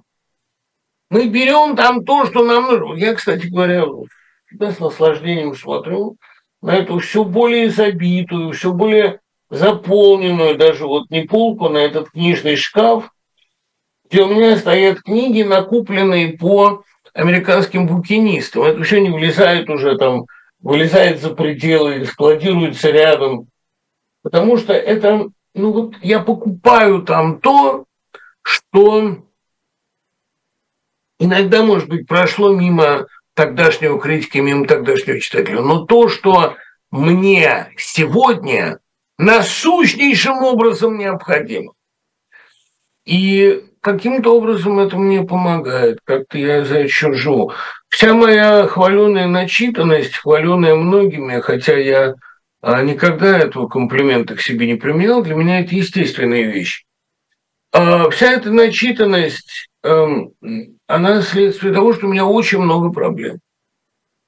И они осознаны, в отличие от многих людей, которые не знают об их существовании. Я знаю, где у меня болит и что мне делать с этим. Ваши лекции часто называют поверхностными. Оскорбляет ли вас это? Есть несколько слов, которые можно применить к любому тексту. Пошлый.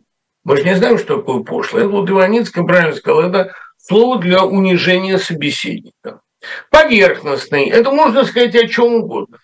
Говорят, это совершенно определенные люди. Я никакого зла против них не имею. Это люди, которые сами всю жизнь занимались этой темой.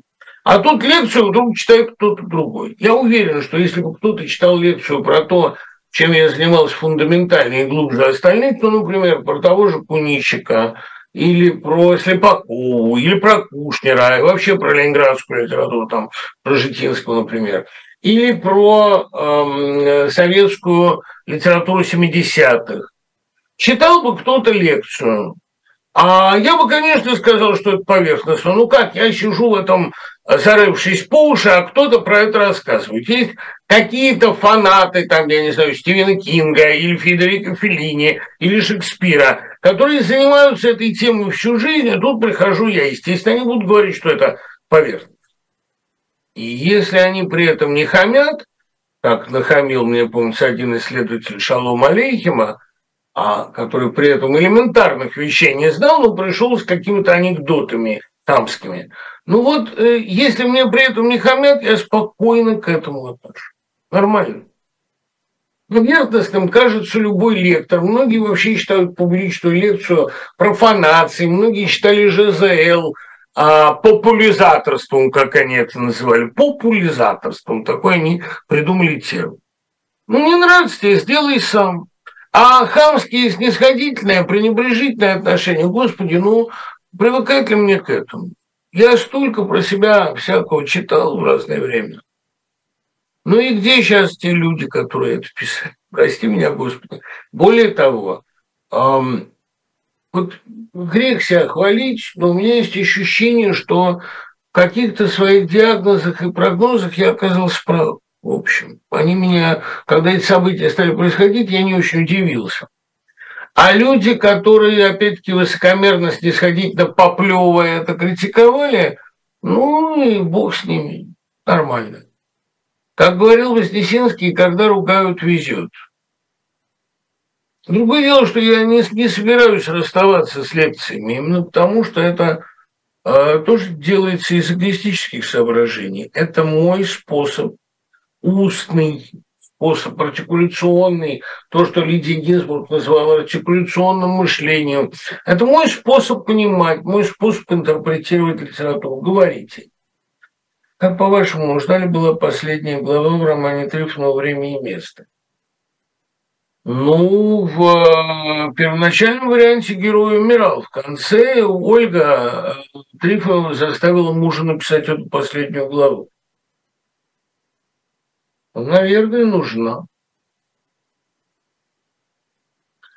Там, кстати, прекрасный финал, что вот Москва – это лес, мы пересекли его, все остальное не имеет значения. Пересекли, то есть мы прожили. У Трифонова очень глубока мысль, очень глубоко каждое слово. И если бы он не чувствовал необходимости этой главы, он бы своего Никифорова спокойно угробил, и мнение жены бы его не остановило. Тем более, что все равно «Время и место» оказалось последним законченным романом. Смысл названия, тут следующий вопрос, смысл названия понятен, в какой степени человек детерминирован временем и местом.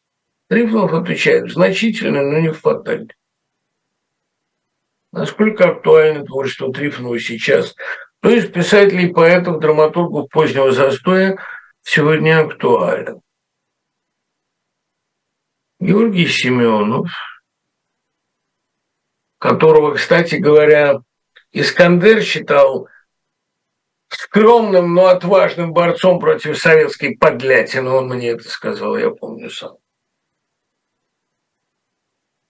Маканин, безусловно, прежде всего отдушина. В значительной степени предтеча, который я считаю просто лучшей его вещью. Многие лучшие вещи считают, где сходилось небо с холмами, а я, может быть, недопонимаю их. Но все равно Маканин огромный писатель, конечно. Славкин из драматургов. Ну, Петрушевская продолжает активную работу. Кстати, у нее скоро день рождения. Людмила Стефановна, горячо поздравляем. Акуджава. Невероятно актуальная книга «Путешествия дилетантов». Особенно сейчас, когда так много дилетантов путешествует. Фотоувеличение называют антидетективом. Можно ли выделить это как отдельный жанр? Сожженная карта, АБ, охота на овец с мураками, чудовище во мраке Рампо или Страж Маклина. Страж Маклин вообще великий роман, но никаким боком не детектив. Это две истории. Одна изложена глазами душевнобольного Александра, а вторая, значит, то есть Николая, а вторая версия – это Александр и его врач.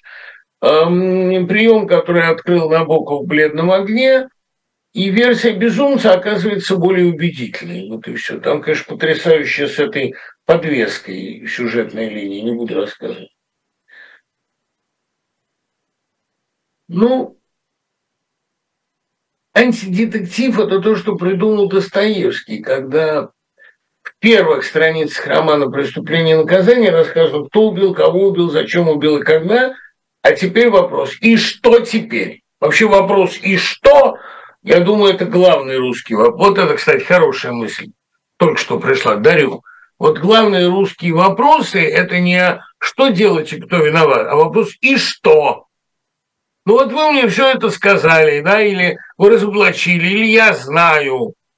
А вот каких вы хотите действий после этого? А мне плевать, я никак не буду реагировать. Как мы знаем, вопрос «и что?» способен убить любую дискуссию.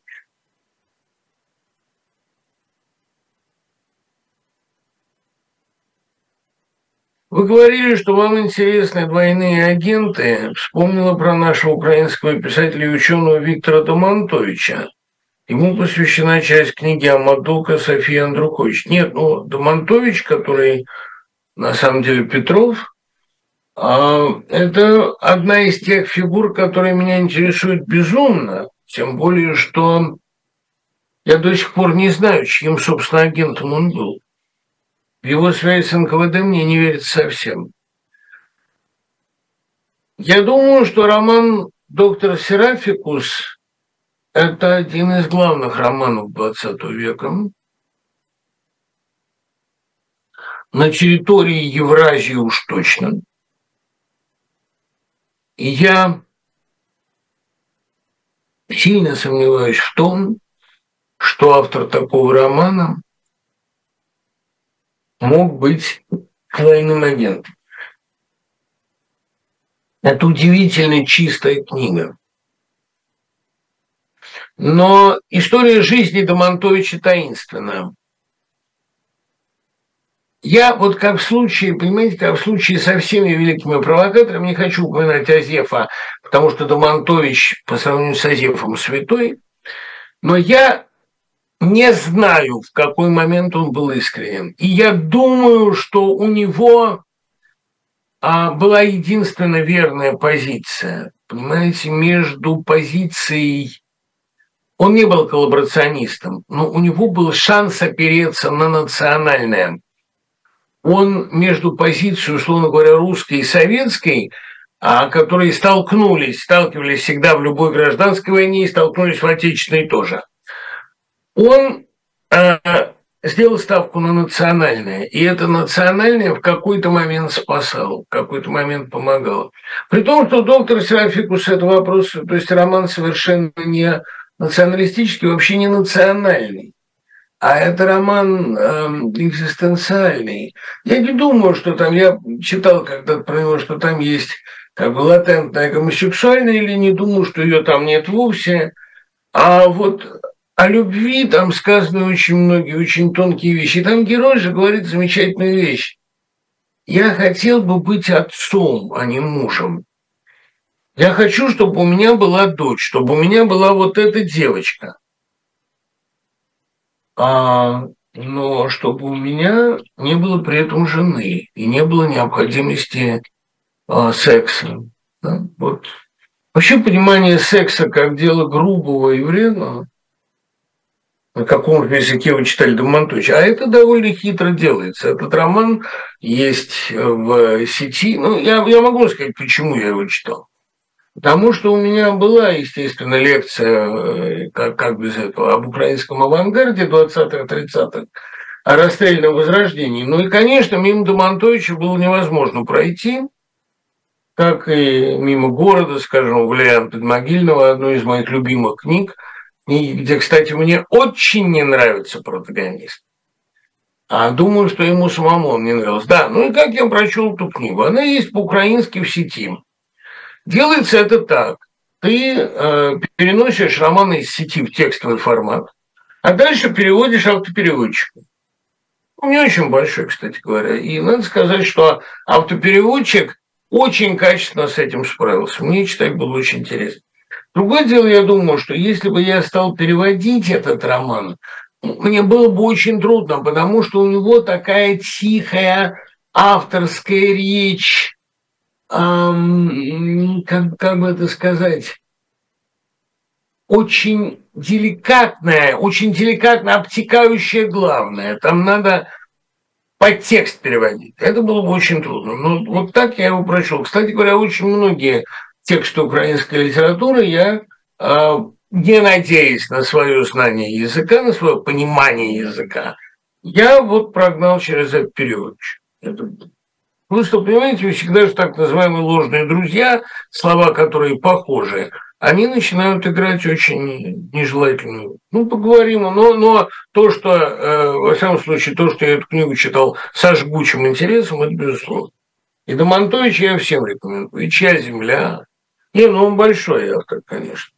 То, что по-украински он абсолютно совершенен, и то, что он гениальный стилист, это никакого сомнения быть нет. Ну, знаете, он еще и фольклорист, он знает язык во всей его тонкости и богатстве. Мало с кем его можно сравнить, конечно. Так вот, возвращаясь к Трифонову. Там в самом начале романа дана отсылка в расчете на очень хитрого читателя. «Русская земля как будто не держит людей», говорил автор, пугавший всех тарантул. Тарантул – это из «Сна Ипполита» в «Идиоте». Но я вообще часто читал этот знаменитый первый абзац. Но тот, кто решит понять, откуда цитата из Достоевского о том, что русская земля как будто не держит людей, те прочтут дневник писателя за 1976 год, кажется, май месяц. Ну и нет, попозже уже, 79-е. Дело Китаевой, сейчас это ну, сейчас увидите. И вот, когда я начал это читать, мне все стало понятно про роман «Нетерпение», на что он ссылается. «Русская земля как будто потеряла силу держать на себе людей. И сколько в ней, несомненно, честных людей, особенно честных женщин. Женщины у нас поднимаются, и, может быть, многие спасут, и я об этом еще буду говорить. Женщины – надежда, но вот в чем беда. Честных-то у нас много». Каирова, да, Каирова. «Женщин у нас много, очень много. То есть, скорее, добрых, чем честных. Но никто из них не знает, в чем честь.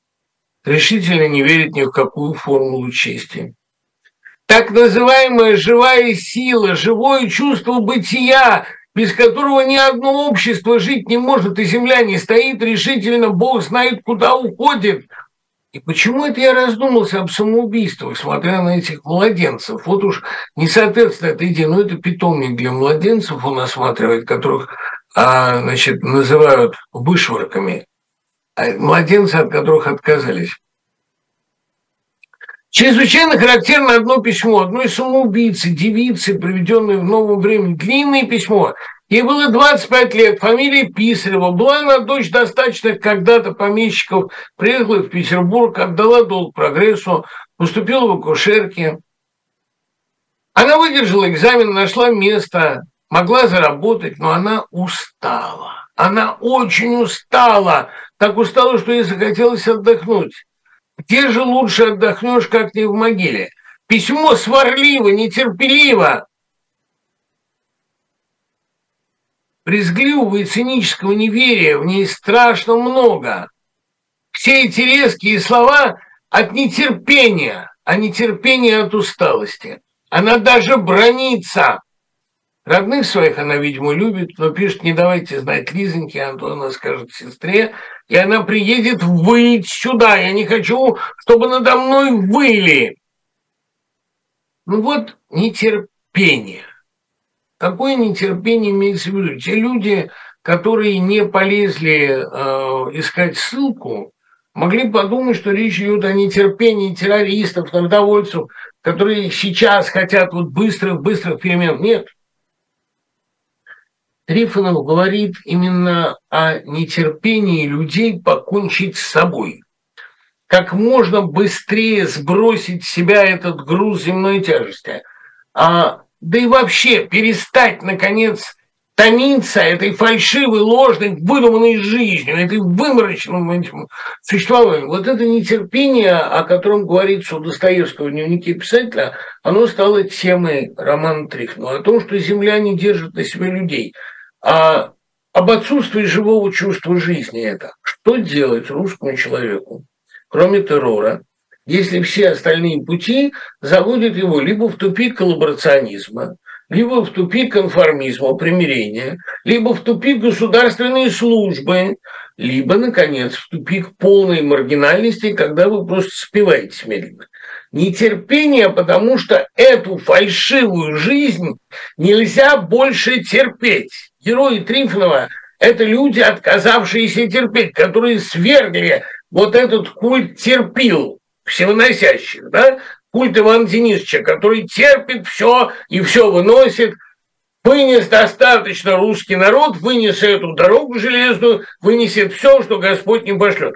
Но хватит, невыносимо, понимаете, вот об этом. И это нетерпение жить в условиях фальшивой, навязанной ситуации, в больной стране, в которой нам с самого начала огромный кусок, что Россия больна, больной, где никакая гласность ничего не вылечит. Там же Желябов задается вопросом, ну хорошо, а каковы средства? Гласность? Ну хорошо, мы скажем, что все ужасно, но это же ничего не изменит на самом деле. Там возникает этот на первой же странице тесть, который вылезает со своей теорией малых дел. А что проку от ваших заговоров? А вот надо там построить сельскую больницу. Ну, построить больницу, и Чехов об этом же говорит. Вы только прибавляете новые звенья цепи, которые удерживают этих людей. Все устройство жизни порочно, лживо и неправильно. И русская земля действительно правильно совершенно говорит Достоевский, предвидя террор, предвидя, что за волной самоубийств, за волной общественной депрессии настанет террор. Но ужас именно в том, что террор – это реакция на социальную безвыходность, на социальный тупик. Нет ни малейшей надежды поправить дело без радикальных средств. А под радикальными средствами все понимают либо убийства, либо заговоры, но в любом случае какую-то активную жизненную позицию. В чем, конечно, гениальность Трифонова в этом романе? Не только в том, что он зацепил самую главную тему, вот это нетерпение продолжать жить в насквозь фальшивых условиях. Он еще и научился писать о людях 70-х, 80-х годов, как о наших современниках. Трудно представить более современную, более живую книгу. Вся их речь, все их проблемы, все транспонировано вот в ситуацию столетия спустя. И это не привязка искусственная к современности. Это понимание просто, что ничего из этих проблем не снялось, не ликвидировалось. Но единственным ответом Трифонова на эту безвыходную ситуацию, единственным ответом, который может предложить Трифонов на русскую жизнь, становится поиск особенных людей, новых людей. Как в свое время Чернышевский нашел Рахметова, как Трифонов нашел Желябова. Почему, вообще говоря, Трифонов взялся об этом писать? Не потому же, что серия «Пламенные революционеры» давала приют всем диссидентам в диапазоне от Войновича до Гладилина. И, кстати говоря, по-моему, последняя серия там была роман Житинского «Воздухоплаватель», блистательная книга о Людвиге Воронском. Я думаю, что Трифонов взялся за эту тему именно потому, что Желябов представлялся ему идеальным ответом на безвремени. Вот есть безвремени, что делать? Кстати говоря, и Желябов, и Кибальчич – люди исключительного ума, люди, которые могли бы сделать научную карьеру. Но вот им этого не хотелось. Они чувствуют, что надо спасать страну даже не столько от власти, сколько от вот этого засасывающего, по выражению Анинского, текучего и повального попустительства людей своим слабостям. Ведь, понимаете, речь идет не столько о послереформенной России, сколько о недореформированной России. Речь идет о том состоянии исторического тупика, когда в очередной раз попробовали, и вышло все то же самое. Когда мост перевернулся в воздух и упал на прежнее место. Понимаете, вот это Трифоновское ощущение вязкой, непобедимой российской действительности, оно есть и в московских повестях. И что можно противопоставить героям обмена, которые уже обменялись? Что можно предоставить героям другой жизни, для которых уже началась другая жизнь, другая в том смысле, что эта жизнь вырожденная, выморочная, что эта жизнь не настоящая. Вот с этим ощущением неподлинности Трифонов жил в 70-е годы. Что же он противопоставляет? А вот своих революционеров. Поселок старых революционеров, старых большевиков, который описан в «Обмене». Помните, Твардовский говорит, ну уберите этот кусок, будет хороший бытовой рассказ. А Трифонов говорит, не, я тогда печатать не буду. Ему не нужен был хороший бытовой рассказ. Ему нужно это противопоставление. И не то, чтобы он противопоставляет там марксизм, я не марксист, говорит у него один из героев «Нетерпения». Не то, что он противопоставляет террористов, не то, что он выступает апологетом террора. Ему нужны люди, которые хотят действовать, которые устали мириться, которые устали терпеть. Вот это те герои, которых он ищет. И, конечно, собственного отца он уважал безмерно, он считал его своим кумиром. Но это как мне вот когда-то в интервью сказал Куджава, мы любили не коммунизм, мы любили наших отцов, а отцы наши были коммунистами. Вот поиск Трифоновым героя в среде умных, читающих, прекрасно организованных, очень свободных людях 70-х годов, будь то, ну, Давыдов тогда об этом же писал, да, описывали Слепцовскую коммуну. Эти люди, кстати, они очень свободны и в сексуальных отношениях. Герои Трифонова в 70-е годы в Москве также сексуально раскрепощены, как, кстати говоря, герои народовольческих коммун в 70-е годы 19-го столетия. Это для них тоже один из поисков диалога, понимания. Меня, я помню, поражала сексуальная свобода этих героев именно в «Нетерпении». Но нельзя не видеть и другого. Нельзя не видеть того, что подавляющее большинство людей в это время вполне довольствуется той сытой, спокойной, даже с виду демократической жизнью, которой живут в это время в России. Вот этот роман, он направлен против довольных, против смирившихся, терпящих и довольных. Вы мне скажете, а может ли Желябов быть идеалом для человека инакомыслящего? А почему нет? Может. Не потому, что он царя убил, нет, не поэтому. Потому, что он не может жить спокойно в стране, где на каждом шагу убивают, насилуют и врут. И вот в этом заключается нравственный моральный урок. Все читаем Трифонова, а мы с вами услышимся через неделю. Пока.